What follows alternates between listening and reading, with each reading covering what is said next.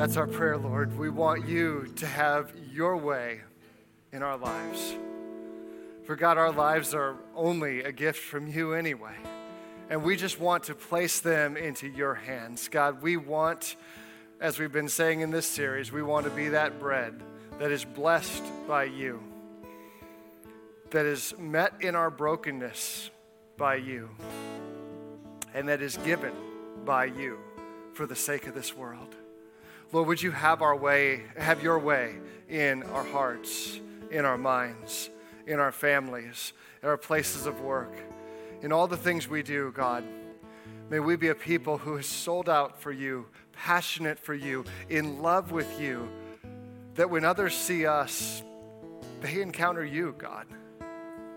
We know that can only happen by the power of your Holy Spirit, Lord. So would you do it? Would you empower us in that way? God, we love you, and we pray this in Jesus' holy name. Amen. You may be seated, friends. Well, I want to welcome you to Anderson Hills. My name's John. I'm one of the pastors here. And we're wrapping up this great series today Blessed, Broken, and Given. And today we're talking about the fact that God wants to take our lives like bread in his hands and, and, give it to the world. Just like at the feeding of the 5,000, right? Jesus distributes the bread to those around. Just like at the table, Jesus gave bread to the disciples, right? Like Jesus wants to distribute us in ministry to all the world. Now, there's, that's not just like a, a spiritual concept, right? It's a very practical thing that we do as well. When we say, Jesus, I want to give my life to you, I want to be used by you. And we as a church do that. For over 200 years, God has been using the people of Anderson Hills like bread in his hands given to the world, not for our sake, but, but for his sake and for the sake of the world. So, in just a moment, we're going to watch a little video clip that talks about this concept of being blessed, broken, and given. Stephen Hammond shares about how he experienced that through a ministry called Emmaus. Many of you have participated in it. If you haven't, I really encourage you to check it out. It is really worth your time. I did my walk 21 years ago. It was impactful in me discerning my call to ministry. I've seen it impact people's lives in many different ways. And as we watch this video, our ushers are going to come around with our serve cards. And this is something we're doing this morning. We've been talking about it out at the Red Tower for a few weeks now, but that, that we can be like this bread in Jesus' hands distributed to the world. And by signing up to serve is one of the ways we do this. So won't you check this out as the ushers distribute our cards?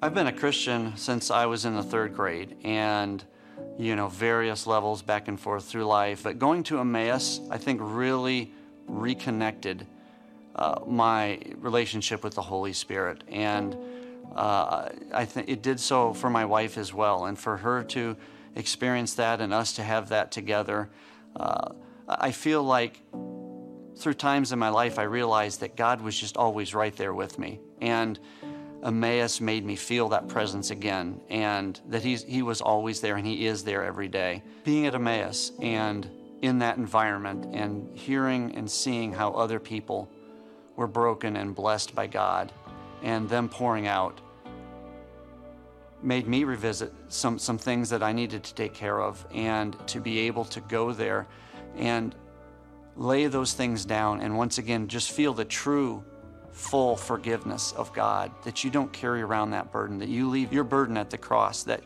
you don't have to carry that anymore. It's, it's an uplifting experience, and it's something that you definitely want to share with other people. And now that I've been broken and I feel that I can let God do what He wants with those pieces, I feel that um, he, He's blessed my life and he's, I, I, see how He blesses others. And, and now that I can get by those things, I can see His purpose for me and I can go out and I can give, whether that's shooting a video here or uh, doing other things in life. I feel like uh, I'm not hindered. The relationship is not hindered, my actions are not hindered, and uh, I, I, can go out and, and find my talent and my purpose. I strongly encourage everybody to consider going to Emmaus. There's something there for everybody, whether it's somebody who barely knows Jesus or knows about Jesus to uh, pastors that have went. Uh, there, there's truly something there for everybody, and it's an awesome experience just to be there and to feel loved by people and then by God, and to be uh, to feel that forgiveness and the ability to to take it and use it in your life, I strongly recommend uh, that everybody considers going to Emmaus. It, it can be a, a truly life changing experience. Amen. I strongly second uh, Stefan's recommendation there. If you haven't done it, it is very worthwhile and very impactful. Uh, talk to me or one of the pastors. Go to our events page on the website. Talk to one of the many people around here who've gone on a walk to Emmaus. We'll tell you, it is worth the time. It's a powerful experience. Given. What does it mean to be given for the sake of the Lord, uh, to be used to help the world grow closer to Him? Henri Nouwen, he says it this way. He says our lives are, he says, he says that it's sad to see that in our highly competitive and greedy world, we have lost touch with the joy of giving. We often live as if our happiness depended on having. But I don't know anyone who's really happy because of what he or she has. True joy, happiness, and inner peace come from giving ourselves to others. I like that. We can find some temporary happiness in having, in getting a new thing and going on the shopping spree or whatever it is, but that's temporary, you know? Pretty soon the new thing becomes the old thing. And if that's your way of finding happiness, then you got to get some more new things. And not just that, you got to get some better new things, right? Because you're not just satisfied with the old level of new things. Now it's got to be a, a better level of new things. And it becomes a vicious cycle. It, it becomes hollow and empty. Uh, the movie uh, Groundhog Day, I enjoy that. Anybody else here like the movie Groundhog Day? Yep. There's all the middle age and up people, right? Exactly. So I know if I keep doing that, people will stop raising their hand, right? I should think about that. Regardless, Bill Murray he plays Phil Connors, who's this cynical TV weatherman, right? And he's there February 2nd, Groundhog Day, for the big celebration. And he ends up getting stuck in this time loop where he keeps living Groundhog Day over and over and over. Of course, at first, this frustrates him. Then he changes his mindset a little bit and he begins to use it to his advantage, right? To do the things he's always wanted to do, shouldn't really do, but, but does anyways, right? So he's, he's binge eating, he's doing all this stuff, right? And then eventually that becomes unfulfilling as well. Because when you're just living for yourself, when you're just living for the moment, eventually it gets old. It gets less meaningful than what you once thought that it was. He becomes depressed, even attempts to take his own life. But eventually things change when he begins to focus on Rita, a benevolent coworker who he eventually falls in love with. And she helps him to, be, to begin to see this differently. That instead of seeing this repetition as something to be taken advantage of for his good, maybe he could take his knowledge of the day and use it for the good of the world. So he's able to, to save a life. He's able to uh, learn to do a variety of things from playing the piano to ice sculpture to learning French, you know, all sorts of different things. But he begins to use, begins to use this for good. And ultimately, he gets out of this loop as he gives himself unselfishly to the world and to Rita. You see, our greatest fulfillment lies in being given to others. It's not just living for ourselves. That gets old pretty quickly. When we give our lives for the sake of others, we get pulled out of the mundane, the boring, the average of everyday life, and we live for something that is beyond ourselves, something that is more meaningful, something that has more purpose, something that we can find more passion and excitement in. That's why we do this rally to serve. That's why you've got these cards here. You can check them out, fill them out in this service. You can do your homework here. Nobody cares. That's fine. Uh, we're happy to have you do that because God uses us together as a church to serve Him. And I know so many of you, you're already doing that so much. And I just want to say thank you. Our church is what it is because God works through you. And maybe for others, you, you used to do this, but then COVID happened and kind of got out of all the normal habits, right? Maybe God's calling you back. And maybe for others, you're newer here and you're like, I don't know. Well, this may be an opportunity to take a step forward in faith. I want to share with you a story about Jesus after he rose from the dead.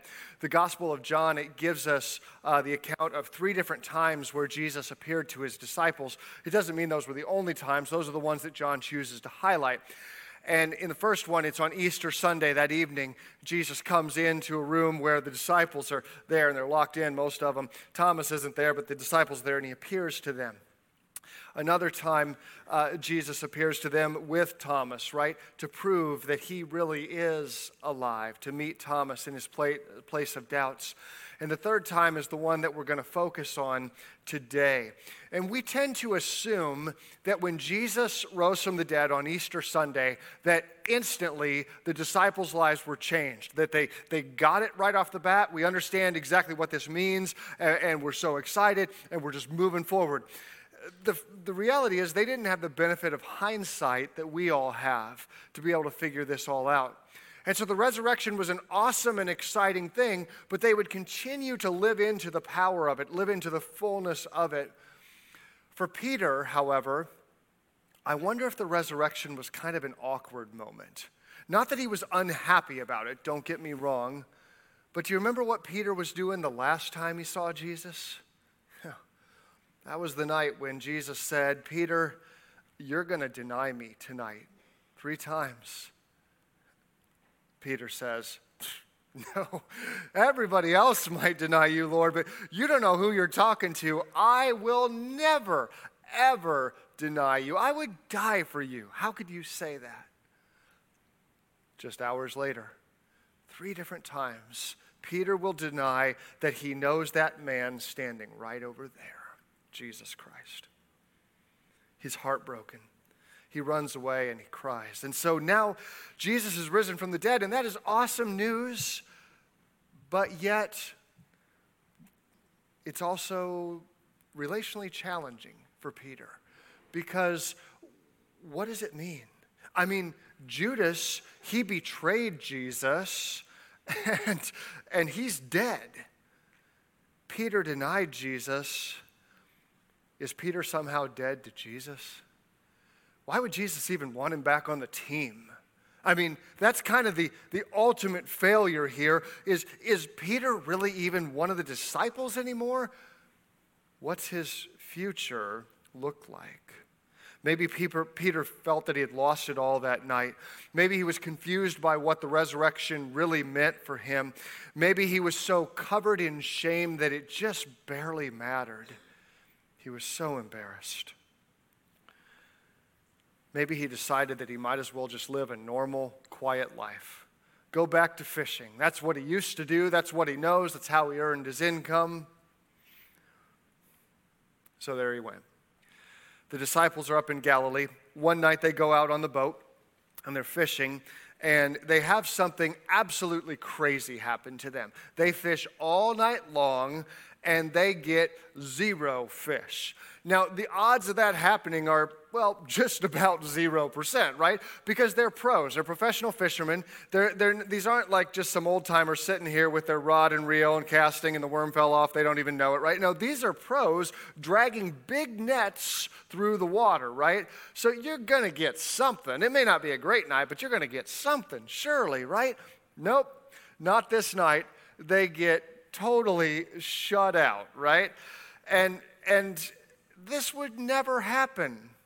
Well, except for that one time when it did happen. About three years earlier, Peter and the boys, they had been fishing, and once again, they, they got shut out. No fish. So they're on the shore, they're folding up their nets, they're tired, they're mad, they're crabby, right? It's like you worked all day and you're not getting a paycheck, right? Sorry about your luck. And so Jesus comes and he starts teaching. All these people are coming, such big crowds. Jesus hops into Peter's own boat, pushes off from the shore a little bit so he can be heard, and he teaches. Once he's done, uh, Jesus approaches Peter and he says, Hey, how's it going? How's the fishing? Peter's like, Well, we didn't catch anything. And Jesus says, Well, why don't you get back in the boat? You go out, and this time you're going to drop your nets on the other side of the boat. Now, if you're Peter, I mean, these boats aren't that big, right?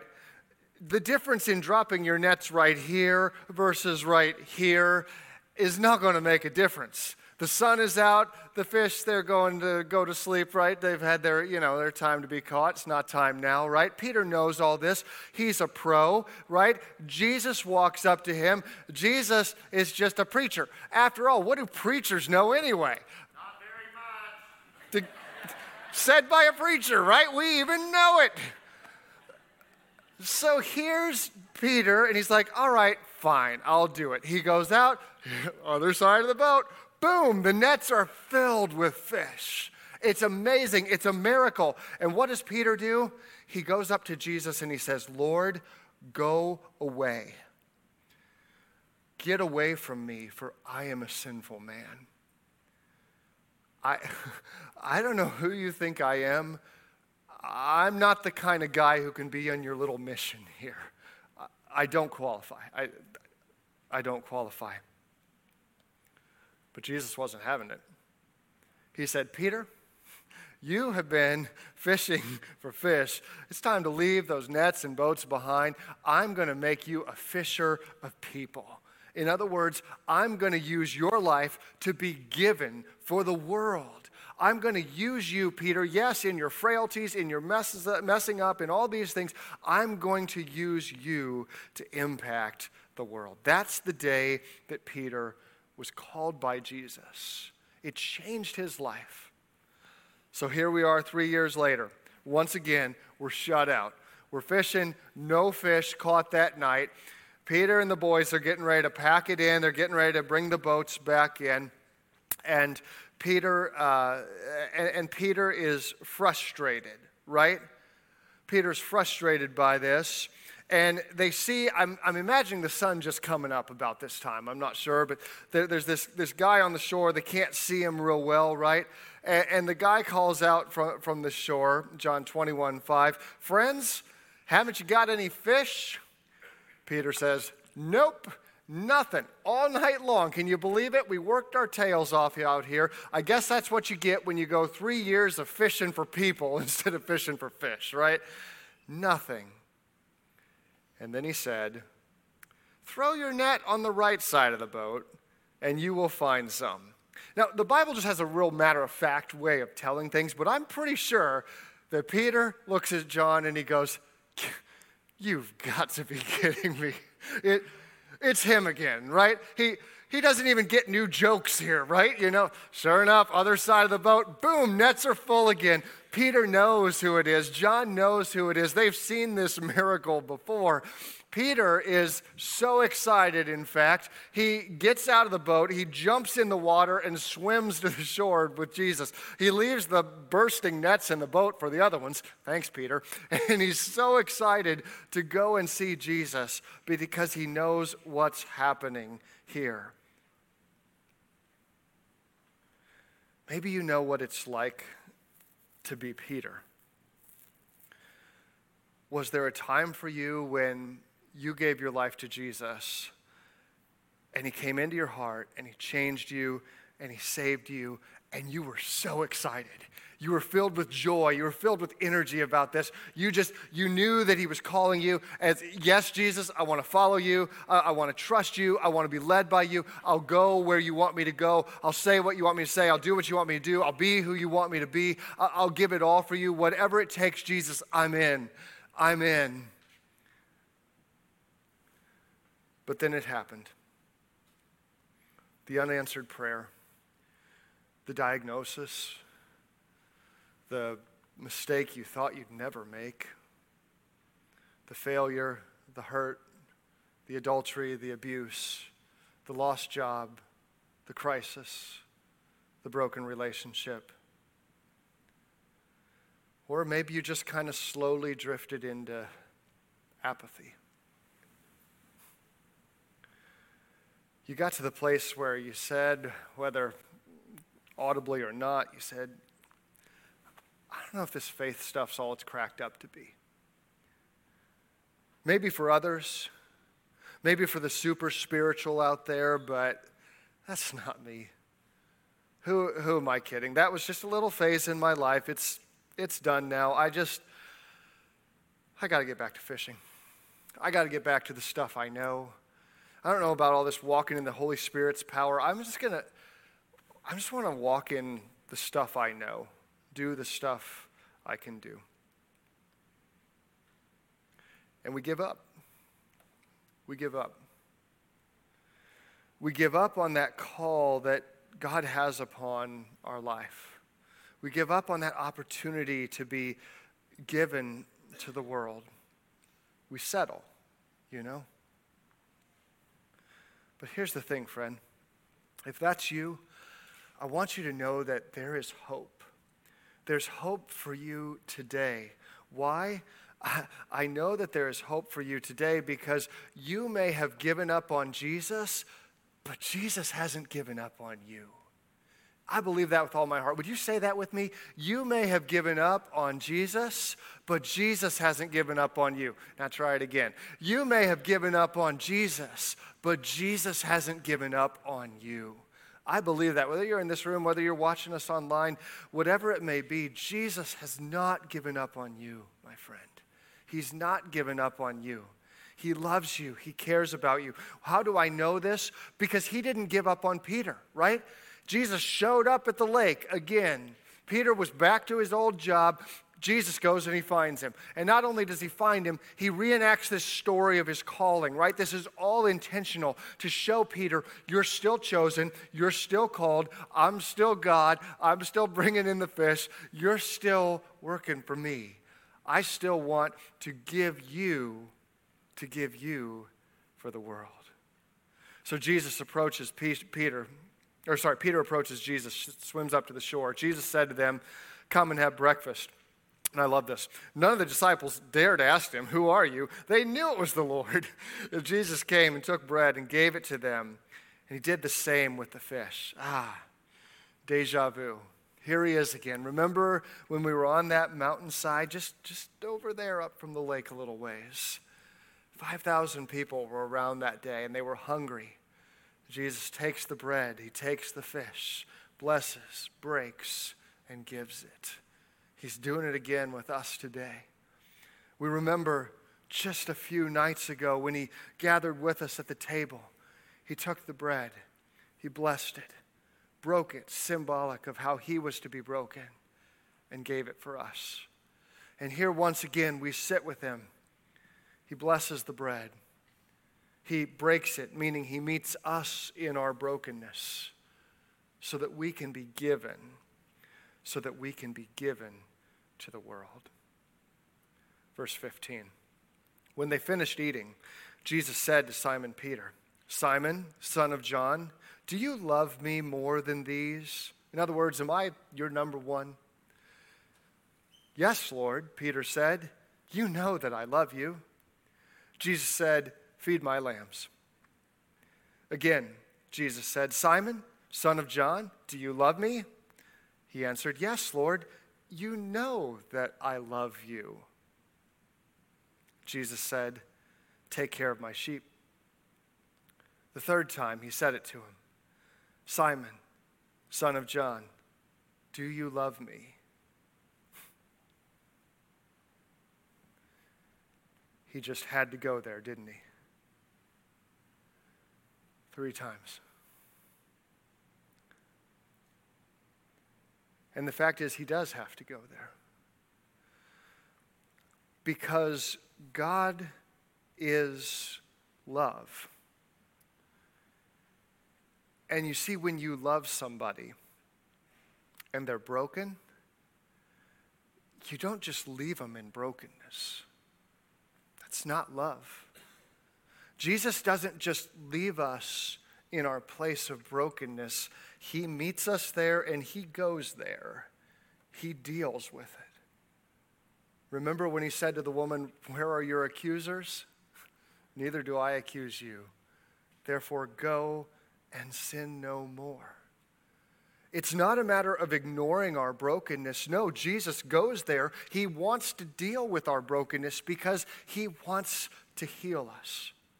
You see, we try to push our brokenness down. We're ashamed. We're embarrassed. We don't want to talk about it. Jesus goes there because he's the healer. He doesn't go there to hurt us, he goes there to heal us. And my friend, that's exactly what he wants to do in your life. Jesus has not given up on you. You may have given up on Jesus. You may have walked away countless times. Everybody else may have given up on you, but Jesus has not, and He will not.